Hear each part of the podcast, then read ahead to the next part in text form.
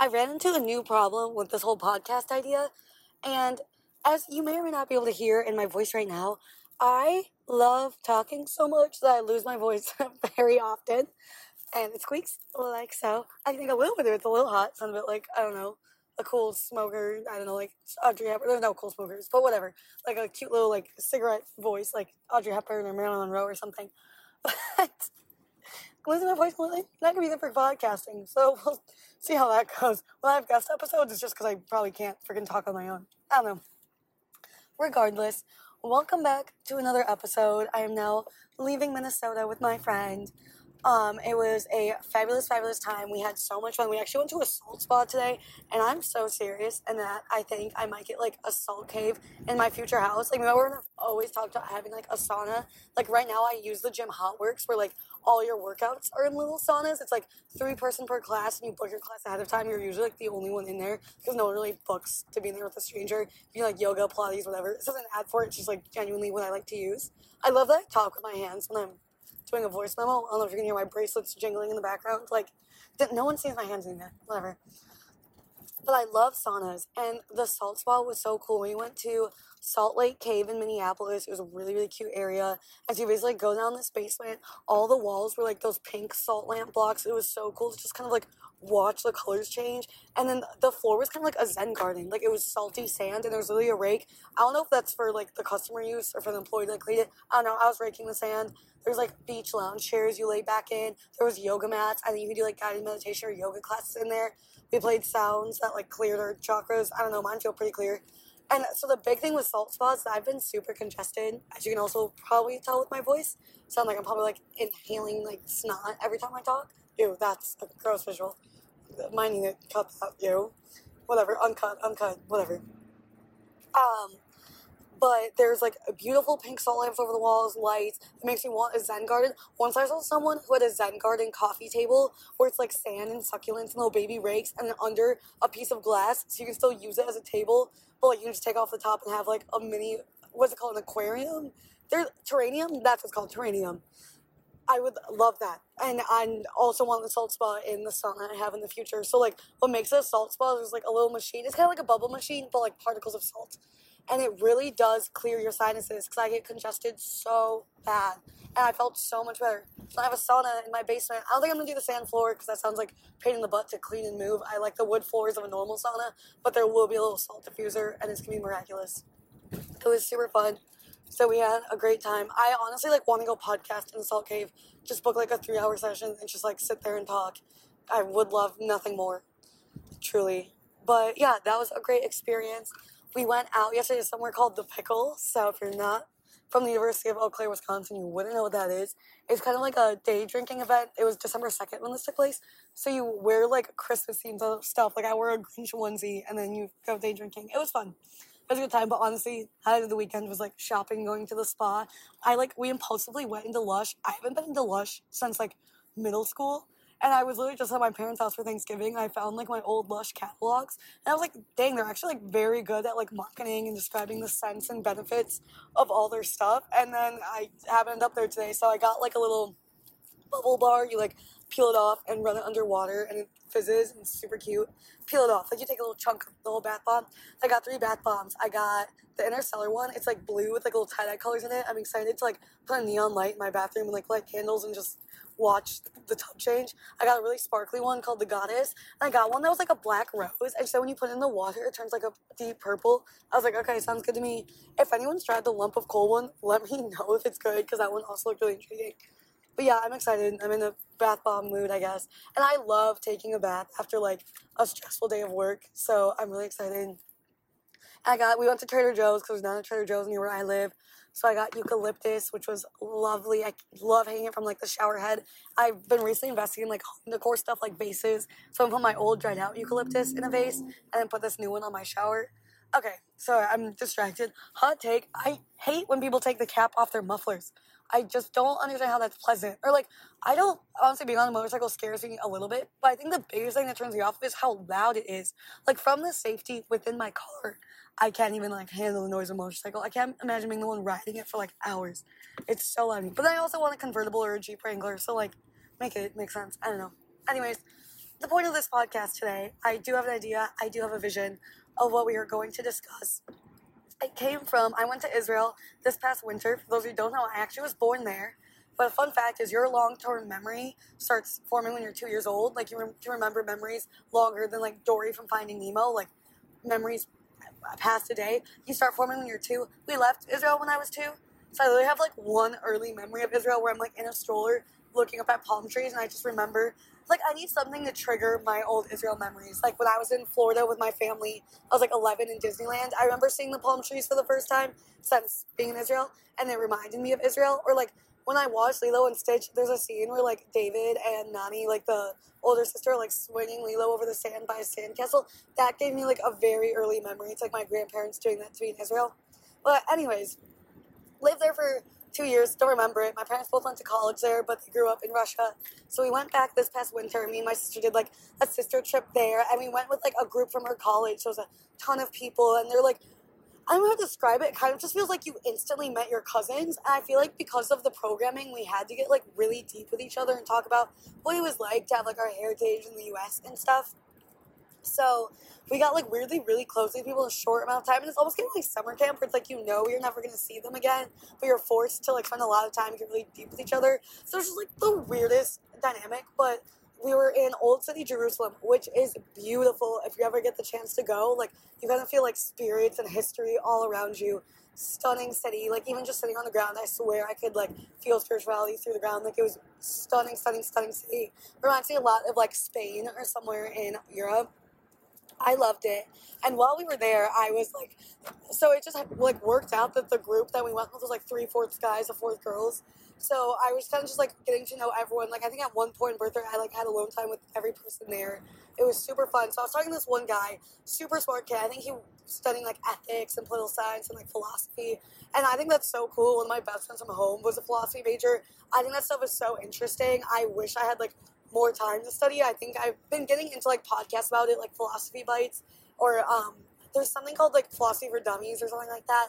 There's other things called like Drunken Philosophy, where they kind of say in a very casual way that's easy to understand. But he was super knowledgeable on all these cool things. I personally love ethical debates, like you know, where it's like there's five people on a boat, like who do you choose to take off first, otherwise you'll sink, or like you know the train problem where it's like you can stop the car from like killing 50 people, but you kill one, like those kind of ethical debates. I will definitely do an episode that at some point. I love that kind of stuff. But he was super interesting. So we are like talking about these different things. And he's just like, I don't know, he's like really in his head. So, like, not in his head, just like smart. Like, he's like brainy.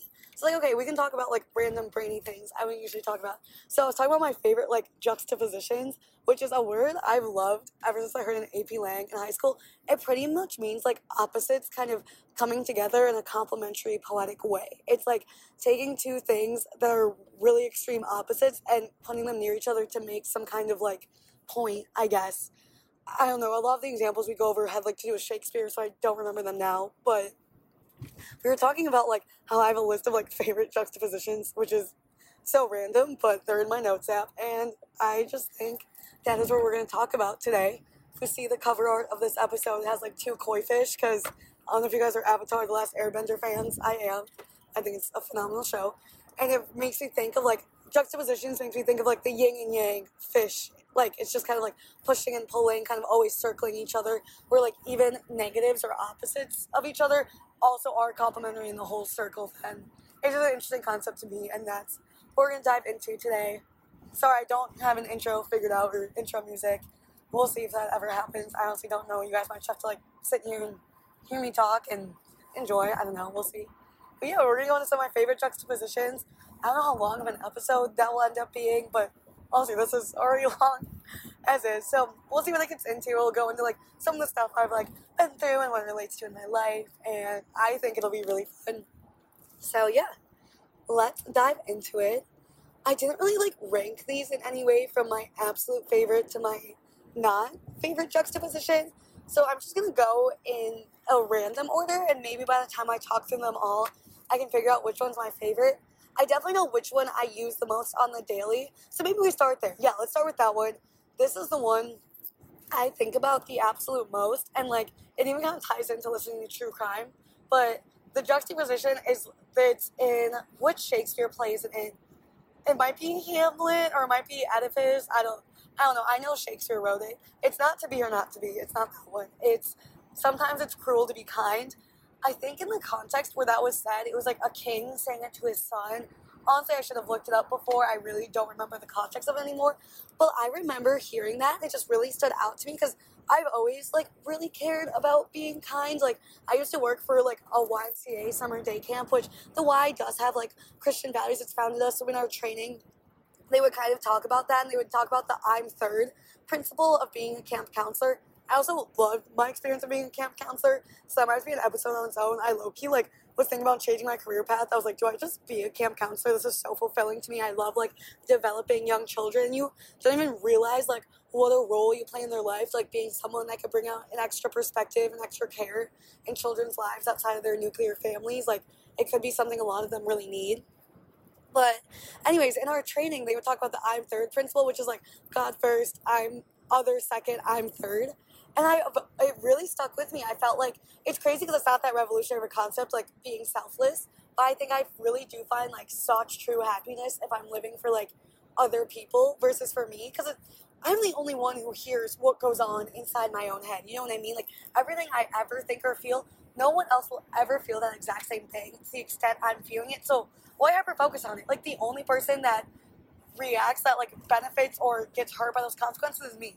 Like other people, obviously, like I can hurt other people with my decisions and things like that. But the only one who really fully hears, feels, thinks everything I'm thinking is me. So like, might as well live for others, and I find a whole other level of satisfaction myself. That's even better. So it's kind of just like a win-win. So, how is this related? Oh, to the Shakespeare thing. I was like, what? Where did this start? this will happen a lot on this podcast. That's why it's gonna be like hard to give this a narrative topic. If you don't like me not staying on task, this is probably not the podcast for you. Actually, the whole base of this podcast is about how my brain can't stay on task on anything. Okay, okay. So moving on. I've always like ever since I was in like I don't know seventh, eighth grade, I got that training. I've really like always stood out for ways I can incorporate selflessness into my life. Like when I joined a sorority, I ended up joining AD Pi, at Miami University, and I was between that and Tried So I originally really did think I was going to go Tri Delt because so the main reason I joined a sorority is at Miami you can't rush them until your second semester freshman year. And so I already kind of had to find a friend group my first semester. So I joined a business fraternity. I'm still so close with so many people in it. It's how I met my boyfriend. Like, I loved my business fraternity experience. I really thought I was going to go to college and become a completely new person that I was in high school. I did all the same things. I joined the skating team, and my business frat, I was in Pi Sigma Epsilon. It's literally like adult DECA, and I was the DECA promotions officer in high school, and then I was the director of graphic design for my business frat. It's like basically the same thing. Like both of them, you just design stuff and convince people why they should like join your chapter through like promotional like flyers and posts and things like that. And then when you go up and compete at nationals, you like design like in high school I designed the yearbook to show off why we're the best DECA chapter in the state. I think we did win state that year. And then in um, college, I did that for my business frat. I literally just like designed our presentations for why we should win at nationals. So I really thought I was become a whole new person college. I didn't change a thing about my hobbies, but whatever. So I really am kind of developing friend groups I kind of have my girls group from the figure skating team. And then I have like this great group of intellectually motivated, super passionate, but also really fun loving, kind, humble, awesome people for my business frat. So I was kind of full and satisfied. I, at that point, I don't even think I really needed sorority. I think if I'd gone to almost any other school, I don't really think I would have rushed. Like, I really liked a lot of my friends I had who weren't in sororities, like all the girl and guy friends I had who weren't in Greek life, like besides the business frat. Like, I really thought they were all super cool people. But at the time, a lot of my friends from like my dorms and like my close friends at the time, pretty much every girl I knew as a freshman was rushing. So I was like, okay, I'll do it for the experience. And like, I love dressing up and wearing cute outfits. So that part of like sprite dates and rushing really excited me. And I'm a pretty girly girl. Like all through high school, my core friend group was like 12 girls. I was on the figure skating team with 20 pretty much my whole life. I had a younger sister. I was always really close to my mom. Like I was like, yeah, I love girls. Let's rush a sorority. I hated Rush.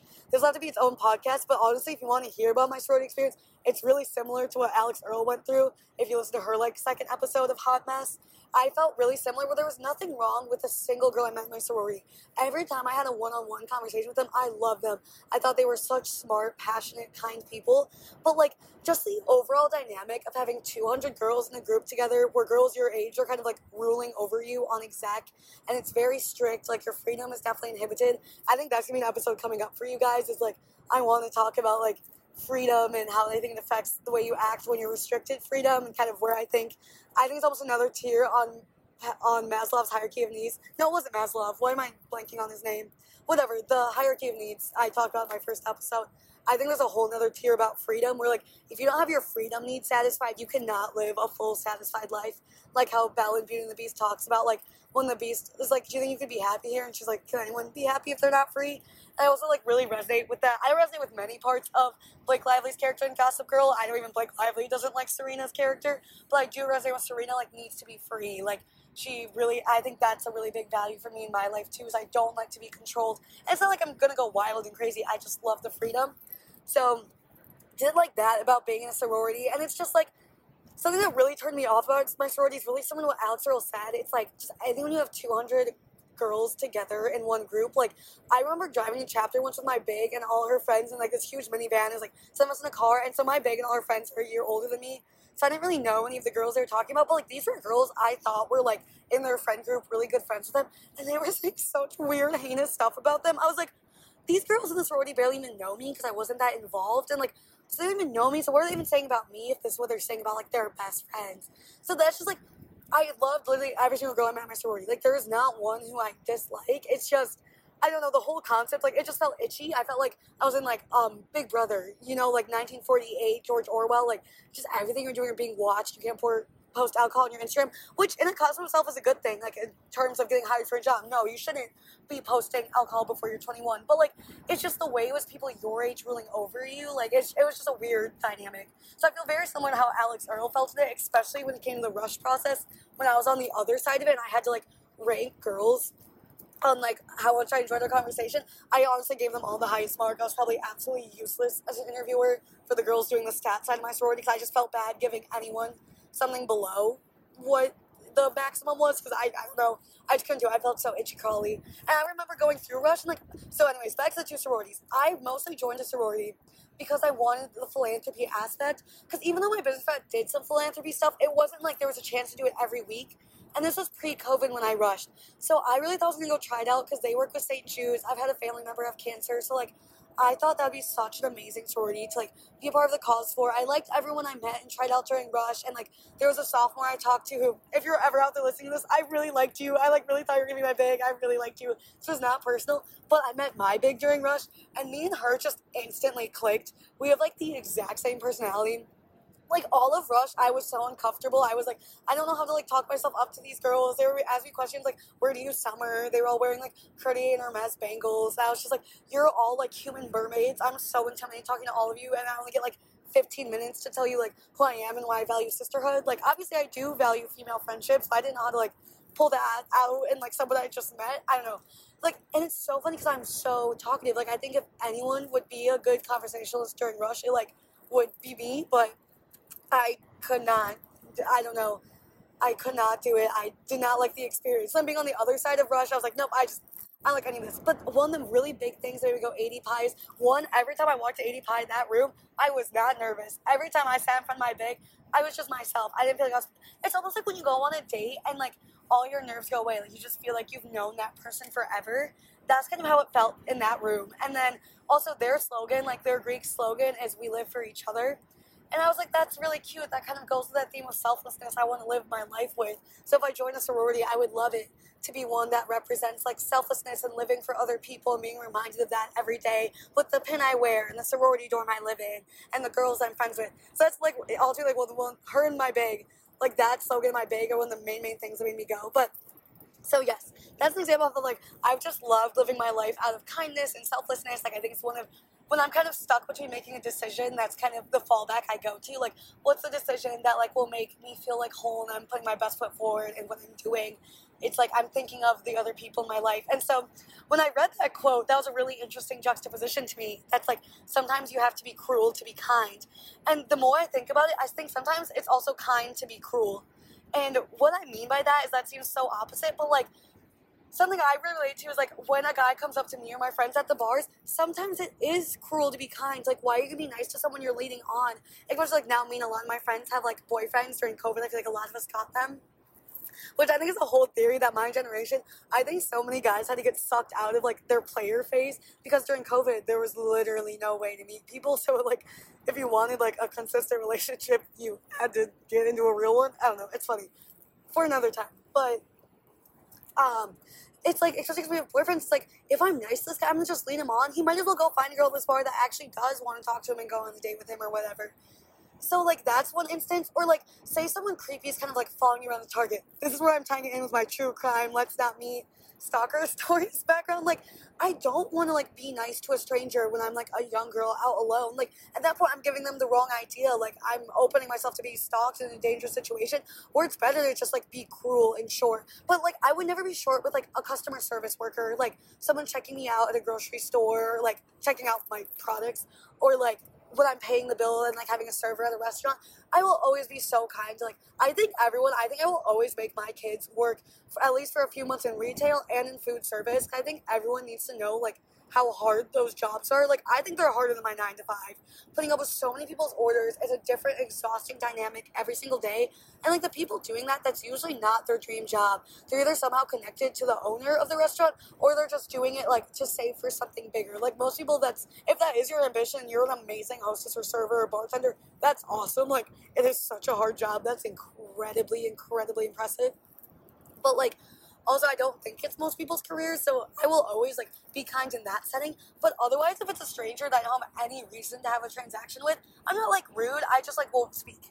Like I have this theory of how I know people. I'm kind of like creme brulee. We're at the top until I have like a reason to talk to you. I like won't. Like I'm hard as rock. But it's just because I'm like scared. It's like genuinely, genuinely out of safety for like myself and my energy. Like I just don't want to open myself to let people in to people who like abuse who I am and like try and use me for a, a malicious purpose for whatever reason. So that's an instance where it can be cruel to be kind, or like sometimes, like say your friend's asking, like, "Oh, do you like my outfit?" Like sometimes it is cruel to be kind. Sometimes it's mean to like you're. I feel like it's like an acquaintance or a fake friend you don't know that will be like, "Yeah, yeah, it looks good." We're a real friend, you'd be like, mm, "Girl, you should tuck that in," or wait, no, take a top of mine. That's not a cute, girl. Like, let's fix this. Like there, I definitely think there is instances, or like a real friend, they'll tell you when you have broccoli in your teeth. It's a little cruel, sucks a little bit, it's a little embarrassing but like, it's worse than being kind and letting you stick around with it in your teeth. Like, you guys, if you obviously it's a podcast, you never see it. But if you ever see broccoli in my teeth, let me the frick know. Let me get out of there. But um, not that I even eat broccoli that much, it's just what came to mind. Whatever. So I really feel like I use that juxtaposition a lot throughout like my day to day. It's just yeah, sometimes I agree it can be cruel to be kind and kind it sometimes it is the kinder thing to be cruel if I think of other instances in my life where like that's worked out really well for me, as I keep talking, I'll bring them up. But yeah, I think I think you just shouldn't discount people as they're being mean. Like you never know what someone else is going through. Where like I never say like in high school or something, I never understood those girls who like would be such a different person if you met them one on one versus with like a clique of friends. But now I kind of get it. It's like you just protect your energy. You don't want to give your 100% personality all the time because like sometimes it gets abused. Sometimes you give that personality to the wrong person and then you're hurt. So that, like my creme brulee theory. Like at first I'll be so prickly, but as soon as you crack the creme brulee, like if you're a friend of one of my friends, if you're a customer service worker, if you're someone I'm gonna work with in the office, I will be so bubbly. I could small talk with you all day and day out. Like I genuinely will. If you tell me like something about your family, I'll actually care about it. I'll try to remember and ask about it next time. Like generally, if I if you get past like the little crisp sugar on top of the creme brulee, I'm just this warm, goopy. I'm so excited to be there. I want to talk your ear off all day. I just like need a reason to get there because it's generally like a fear factor. Like I'm scared. But yeah, that's the first juxtaposition. The next one of these are from like a lot of different songs and favorite artists of mine. So I hope these will be interesting for you guys to listen to. The next one is in Renee's rap song. I think it's Colorado. It's my favorite song of hers. The lyric is, um, hold on, what was the lyric? I picked the devil I know over the heaven I don't. Which is so interesting of a concept. Like, why would you ever not pick heaven? But like, the whole song is her talking about how like she wants to move to Colorado because she'd have a slower paced life. Like one of the lyrics is like, I work on myself and my mental health. But she's like, but that dream's not meant for me. Like, I'm meant for this life of chaos in LA and being famous. Renee Rapp, she's the girl who's Regina George in the new Mean Girls and she played Regina George in um, the Broadway version of Mean Girls. She's also in the show The Sex Lives of College Girls. If you like Gossip Girl, it's kind of a good dupe for like a Blair Waldorf personality. She plays this like really funny lesbian sorority girl, and it's so funny. Um, and she's like an amazing, amazing actress, and I can't wait to see her. At the time I'm recording this, Mean Girls hasn't come out yet, the new one, but I'm so excited. So she's yeah talking about how she's meant for this big LA life and not Colorado. So it's so interesting to like think you'd rather stay somewhere you're miserable than possibly find paradise. And like even away with this podcast, like I could just only focus on my nine to five, doing my dishes at night, like living by the straight and arrow. But I just feel this pull to like potentially find this heaven, like the heaven I don't know. Like I know the devil here, I know what it is, I like it, I like the comfort, but I'm also someone that likes to go outside my comfort zone. Like I love roller coasters, concerts. Like I kind of am a little bit of an adrenaline junkie, like a little bit like I love oceans and surfing. Like I kind of love doing things that make you feel on the edge, like at your your most raw, like human nature. Like I'm a pretty clumsy person. Like all of my friends who have carpeted stairs, like made fun of me growing up because I'd fall down them all the time, and they'd be like, you know, how are you a figure skater? You cannot stand on two feet. Like even when I started walking as a toddler, I fell every time I crossed a room. Like I would just get so excited. My feet would want to go so much faster than they could. But if I'm going for a run, like in the forest with like fallen logs, or there's a poor where I have to cross a river and jump over rocks, if I'm like sprinting, like going my fastest, like seeing red I will be so much more coordinated because I'm not overthinking it. Like my almost like innate survival instinct kicks in. I'm not even thinking about it. Like I just boom, boom, boom, boom, boom, and I'm so coordinated. Where if I'm like actually thinking and like not going as fast, like if I was just normal hiking, I'd probably trip more, which is so bizarre. I'll also have to tell you guys all the time I tripped down the mountain in Colorado. That was really funny. I might have to bring on one of my friends who was there with me for that experience to tell that story. It was hilarious. Probably have a scar from it now. My knees are so scarred up, you guys one day we'll have to do it. Maybe that could be the end of this episode. Might need more time. Although I'm kind of babbling about sororities and stuff, so probably won't need more time. But all the scars I have are so ridiculous and funny. You know what? Let's just go through them. Let's just go through them. So I have one on my pointer finger from when I was cutting an avocado, and the knife slipped. I have so that's on my left hand. Then on my left hand, and that kind of skin. I don't want to say flap. That's a gross word. It makes me sound like a turkey. But like if you know my like finger guns between my pointer finger and my thumb, literally exactly halfway through on that like stretch of skin, I have also like a couple centimeter cut because in my art class we were cutting with X-Acto knives. We were cutting cardboard. I don't know if anyone remembers the Frends headphones that was big in like 2012 maybe. I was in like seventh grade at the time.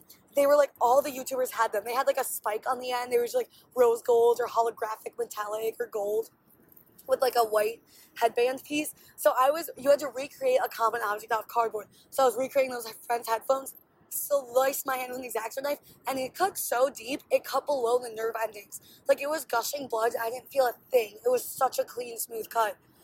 And like I had to go to the hospital and get stitches. Anyway, so that's one stupid scar. Then on my right knee, I have scarred it three times over the same scar. It's so stupid. So the first time I ever got a scar was also in like seventh grade. I was at a friend's pool party. I slipped on the tile. I told you guys I'm really clumsy. Like I was running on the tile. You shouldn't do. Don't run in the pool, you guys. Slipped and I had this big scar across my knee. Like just straight horizontal across my knee, like when we're ripped jeans, it's freaking parallel with the rips. Um, and then once me and my friend we were like teaching figure skate figure skating classes. We were like the instructors, and at the end there was like no one left on the ice. We were just bored, like prancing around, and we decided to do a race with our eyes closed. And there's something called like a shoot the duck, where you like kind of duck down. You kind of do like a really deep squat, and you glide forward. And we decided to do it with our eyes closed. I don't, I don't know. So obviously I run into a wall. Like what? What did I think was gonna happen? I'm also in like eighth grade at the time so like full speed, duck down, run into a wall. So that scar in my right knee like burst open. So now it kind of looks like a panhandle. Like it's a line and the ending is just like a little explosion circle. So that happened. And then how did I rescar over it? Oh, those were the later two scars. The very first scar, I was like little. I was like eight maybe. And we were on a family vacation canoeing. We're a big like outdoorsy family. I had to get them to stop camping. I was like, you guys, I need a cabin or, and a hot shower. It's not happening. But I'm a very outdoorsy family and we were like canoeing, kayaking, and there was a stretch between the river where you had to like walk the kayak from like the start to the next part. It wasn't that far. So like me and my parents are, or my parents are doing all the grunt work, carrying the kayak. We have like some of our family friends and cousins with us. They're all carrying their stuff. And so us and the young kids were just like running around, trip over a tree root, and we were like four hours away from civilization. We're like, these were like day long kayaking. Like you brought your lunch in like a little bag with you and ate on the river. Like this kind of like living alone in the woods, like God with the wind kind of thing.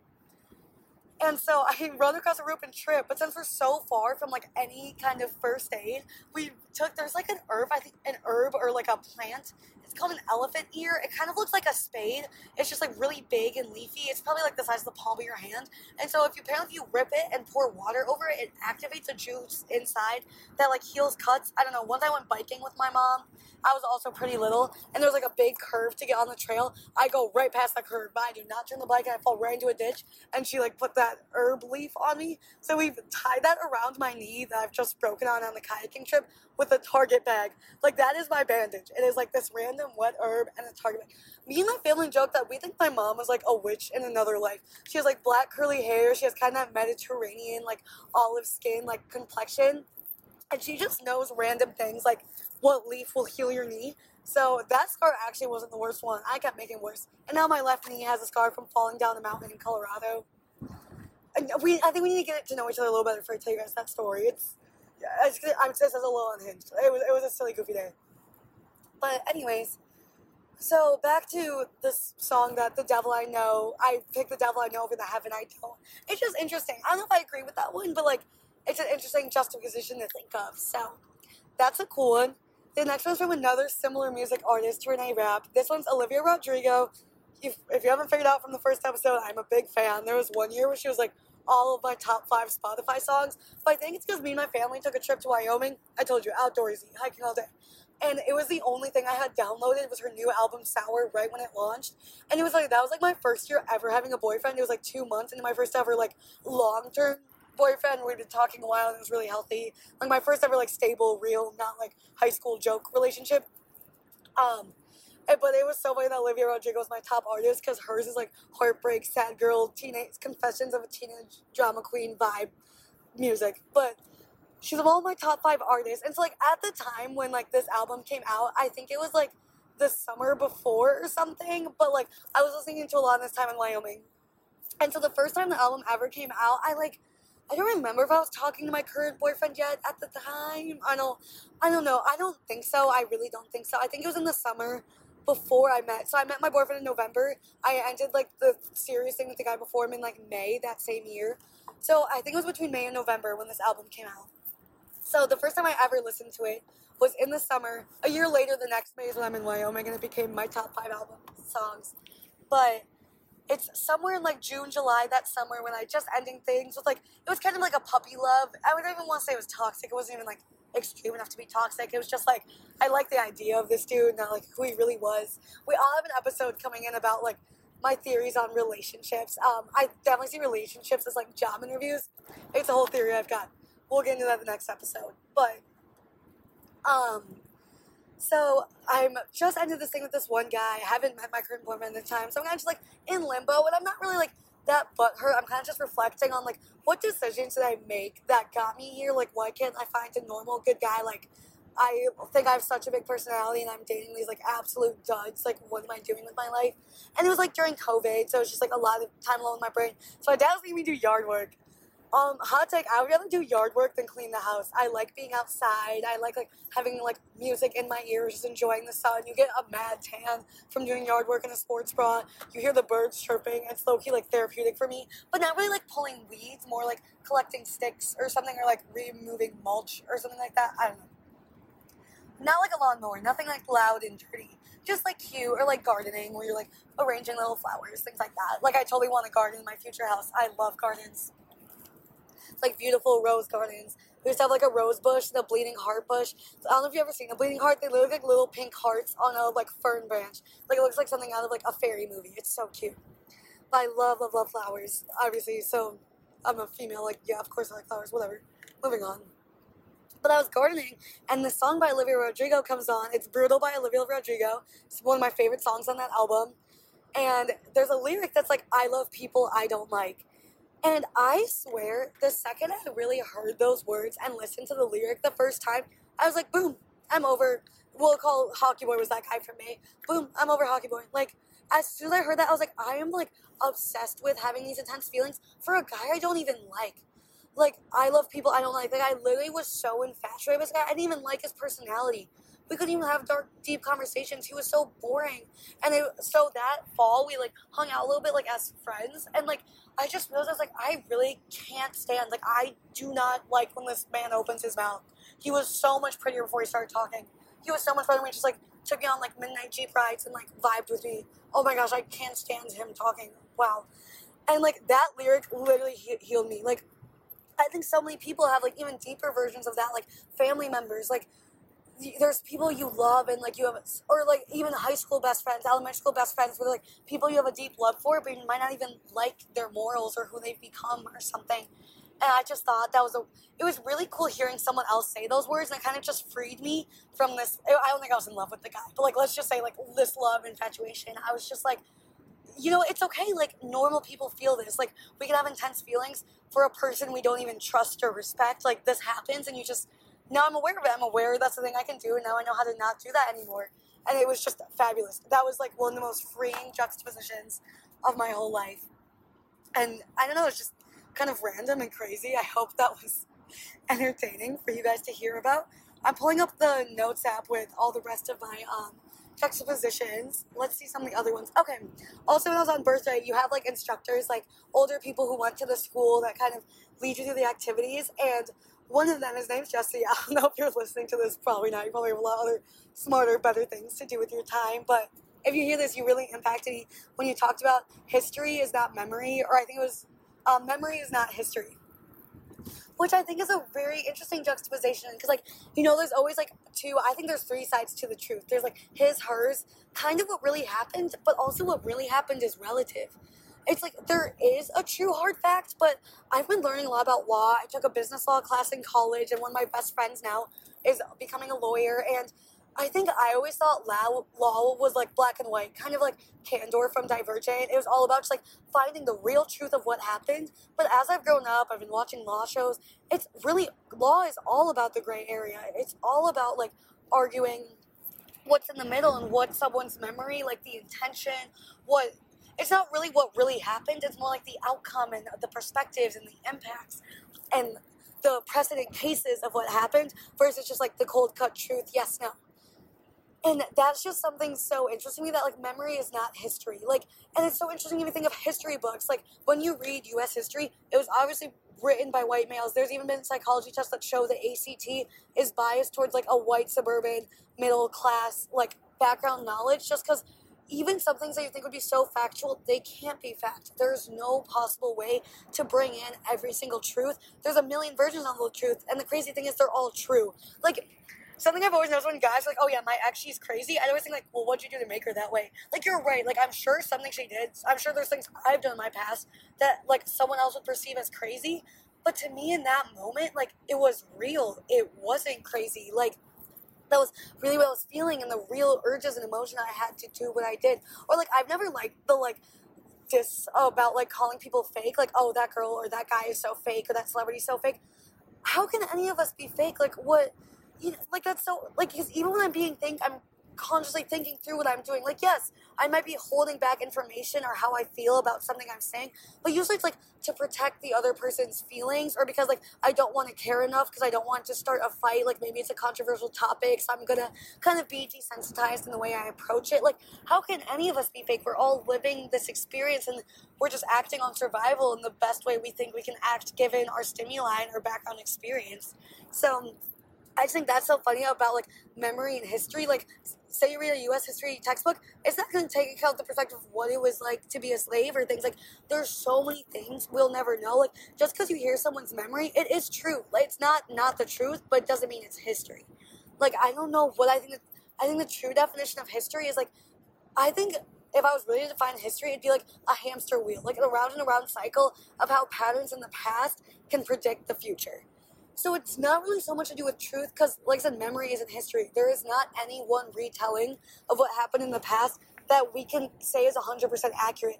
We can get close, we can't get fully there. Like when I was in AP Euro, actually European history, I think the most valuable thing I learned was I my, I really want this guy to be on the podcast. We'll see if he agrees to it. My old teacher, Mr. Prospero, he taught us the most fascinating process called Hippo. I'd have to find my own notes or like an AP Euro Quizlet to figure out what Hippo all stood for. But it's all about how analyzing like the date, time, author, and what was going on at the time that a, a, historical document was sourced can tell you so much more about the document than what the document physically says. Like if you say the Magna Carta, like the document that changed like the English structure of like parliament and religion, it has so much more to do with like the suppression the English rule was on at the time and who the king was and the rights that the king had. And he wanted to be like Protestants, we had like multiple wives. Like that is just such an interesting concept to me of like finding. so was like a cop driving next to us. We're going quiet so I can make sure we know the speed limit. I definitely have like cop trauma. That's another episode because I've never done something intentionally wrong. I would never ever put myself in a position to hurt someone. But every time I've been, except two times, I've been pulled over like five or seven times. I'm a very fast left foot driver. But anytime I've been pulled over, besides the two times, it's been like really rude. I felt like very vulnerable and out of control when like I wasn't intending to do anything wrong. I was driving safe. Like I might have been going a little over the speed limit. I don't know. It's all relative. Really, like it's no, speed's just a number. Whatever. I'm kidding. That's not really our speed. Moving on. But like I really have like cop trauma. Then uh, maybe that would be a good episode. I need to go to a therapist office. And there's two things if I ever got into therapy I'd want to learn.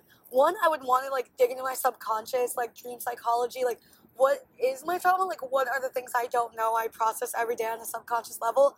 And then two, why I'm so like deathly afraid of cops. I'm not doing anything wrong. I don't do anything that should put me in jail. Like, I know cops are supposed to keep us safe. They're supposed to be good.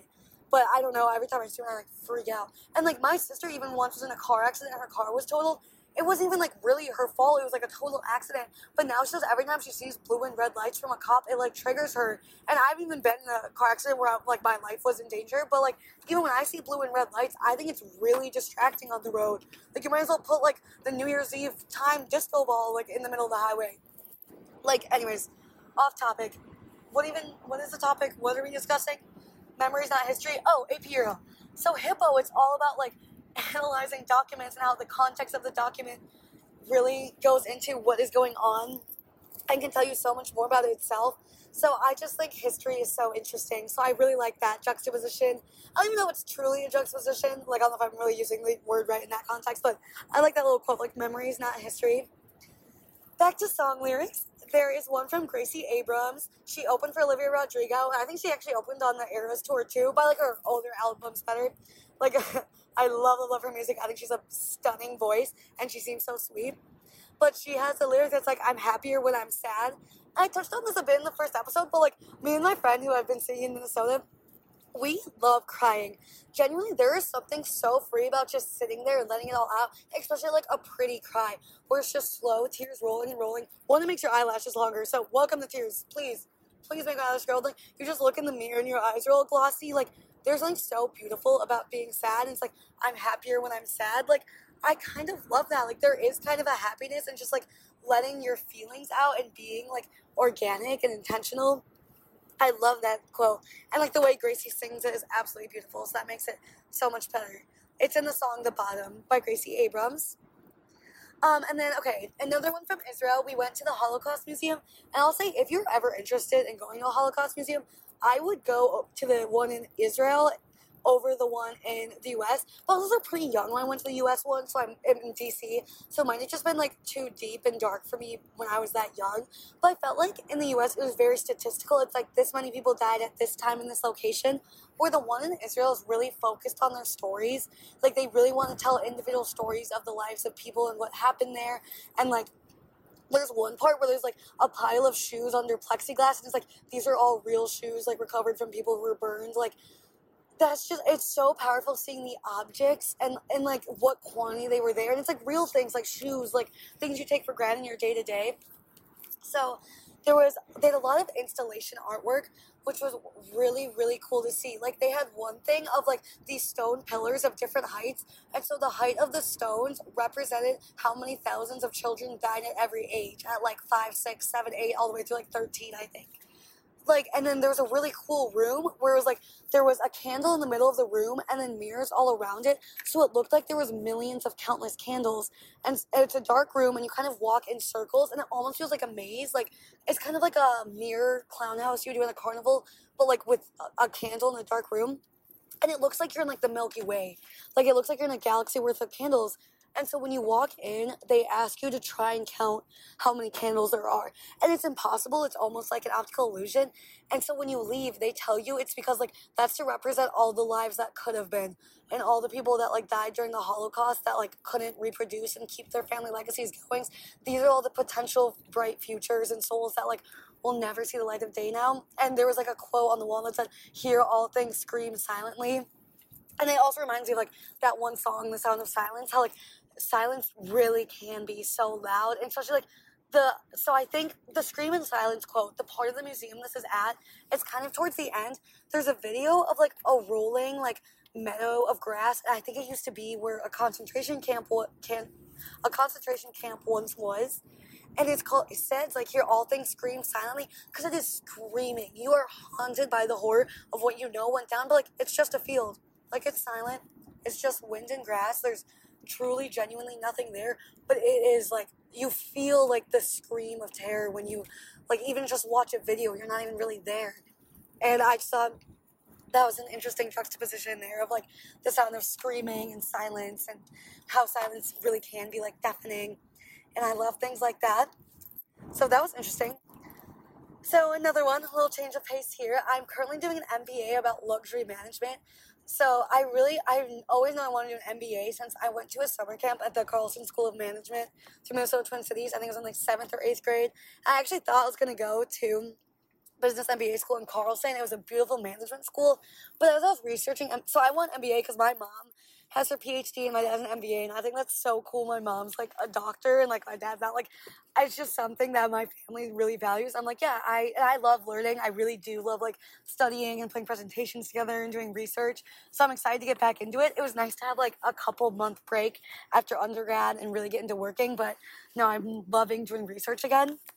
But I wanted to find a program that was like really focused on luxury and retail. That's what I want to go into like fashion brand management and marketing, being a creative director, like a high level marketing executive, really taking brand strategy and planning campaigns month, years at a time, more like kind of big picture branding and what message you want to tell customers and people who like interact with your brand over just developing like a social media hashtag or like a post for any one Instagram picture. I'd rather someone else do the more like minuscule part, but like I'm good doing it for now. Like I understand I need to grow the experience to get up to the level I want to go, and I think I'm good at it. I'm very perfectionist, detail oriented. I'm good at it, but I eventually want to be kind of like the Devil Wears Prada, Anna Wintour, like analyzing how other people do and say, yes, I like this. This fits my branding and messaging. No, this doesn't. Can you tweak it in this and that way? Like make it cerulean blue, not indigo. Like things like that. So um, I found I'm currently doing it through Sup de Luxe.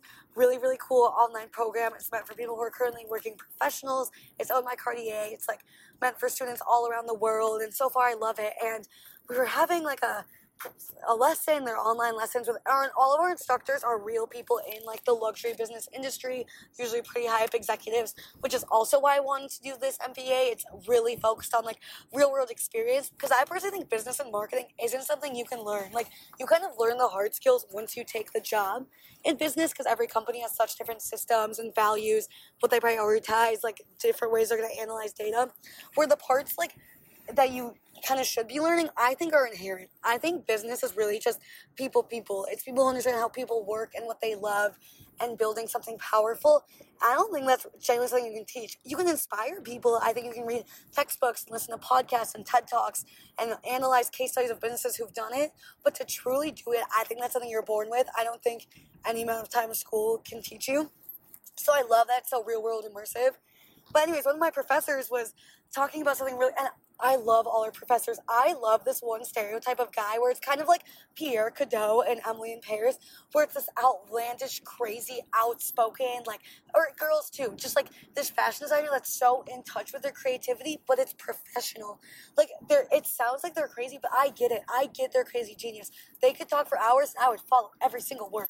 So I'm not saying my, not saying my professor at all is crazy, but like he definitely like gets these cool things I don't think most people think of. Like our first class, we looked at how Dior uses the butterfly in their symbolism and what that means to their brand, how it adds to this delicacy but adaptability to change and like emerging beauty that Dior like each overanalyzing the smallest thing, or how a skincare brand uses a snail. Why would you use such a small animal to represent something super powerful like skincare? It's like and i've always loved metaphors when i was in like my literature classes like i love metaphors i could talk about metaphors all day like how i'm talking about juxtapositions right now so that could be a future podcast episode like when I was little, I used to think of like how when you're driving on the road and it's sunny and how the shadows from telephone poles kind of represent life. Like things will always like jump in your way in different patterns and different shapes. And it's all about just like embracing the shadows. Anyways, we go about metaphors forever. But my MBA professor was talking. He sees luxury in cre- the same way I do. So I know the fashion industry does have a lot of waste. I don't want to work in like fast fashion or stores that really chase the brands. I actually interviewed at one place that you guys would know of. It's in most malls. And I remember them saying we had like group interviews. They talked about how like our professor or our not professor, our customer is more of an aspirational customer. Like they're kind of following the trends, I want to be in a brand that sets the trends. I want luxury because they're using the most high crafted, most sustainable like resources. Most of them have big budgets to donate to like philanthropy campaigns. And I truly see luxury as art. It's kind of this communication between us and the masses. And like something you see at a fashion show trickles down to mainstream fashion. Like think of Sia's big, huge bow. Like a big bow on the runway will work its way down into little bows. Or like you know when you see like on the runway those huge puffer jackets like eight times the size of the model, you're like, who would ever wear that? But now puffer like normal little puffer jackets are trending.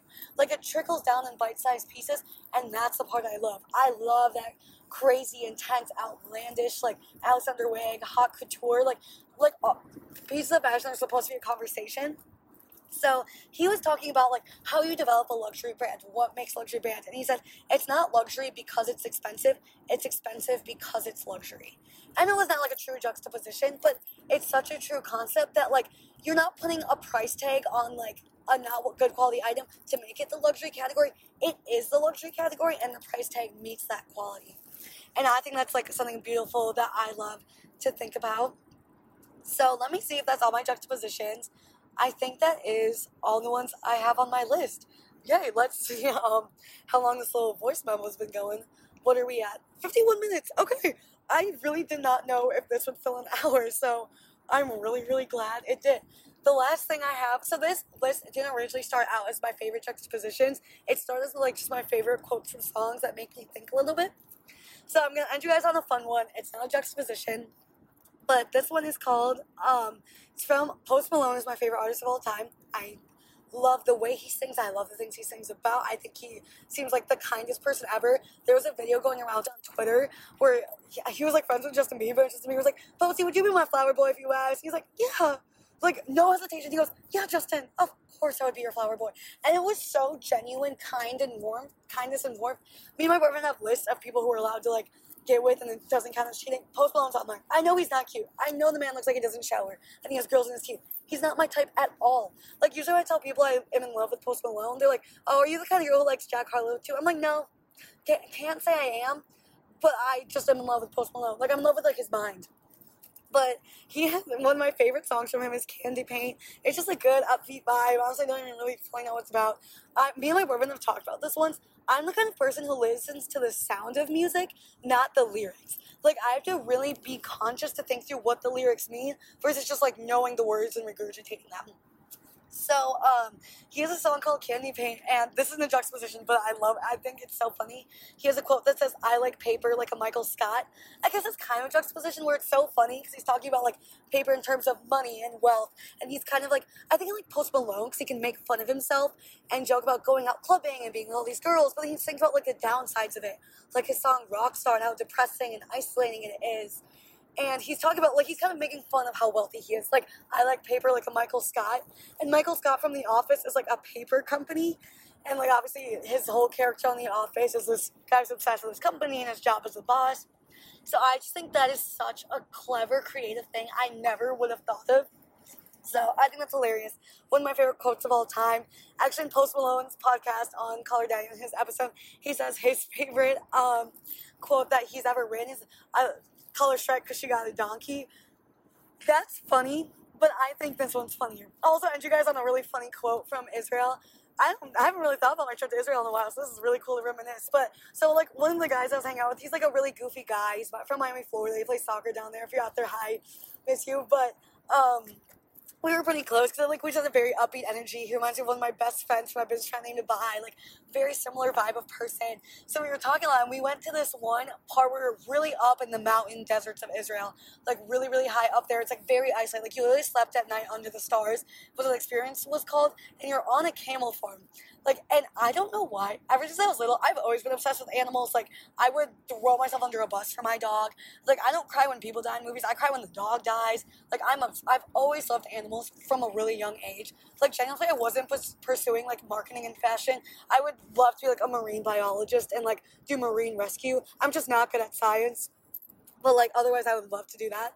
But when I was little, my parents had so many pictures of me. Like, I would go to petting zoos and I would brush every single goat in that zoo. Me and my mom joke, I have groomed every single goat in northern Wisconsin. I love those suckers.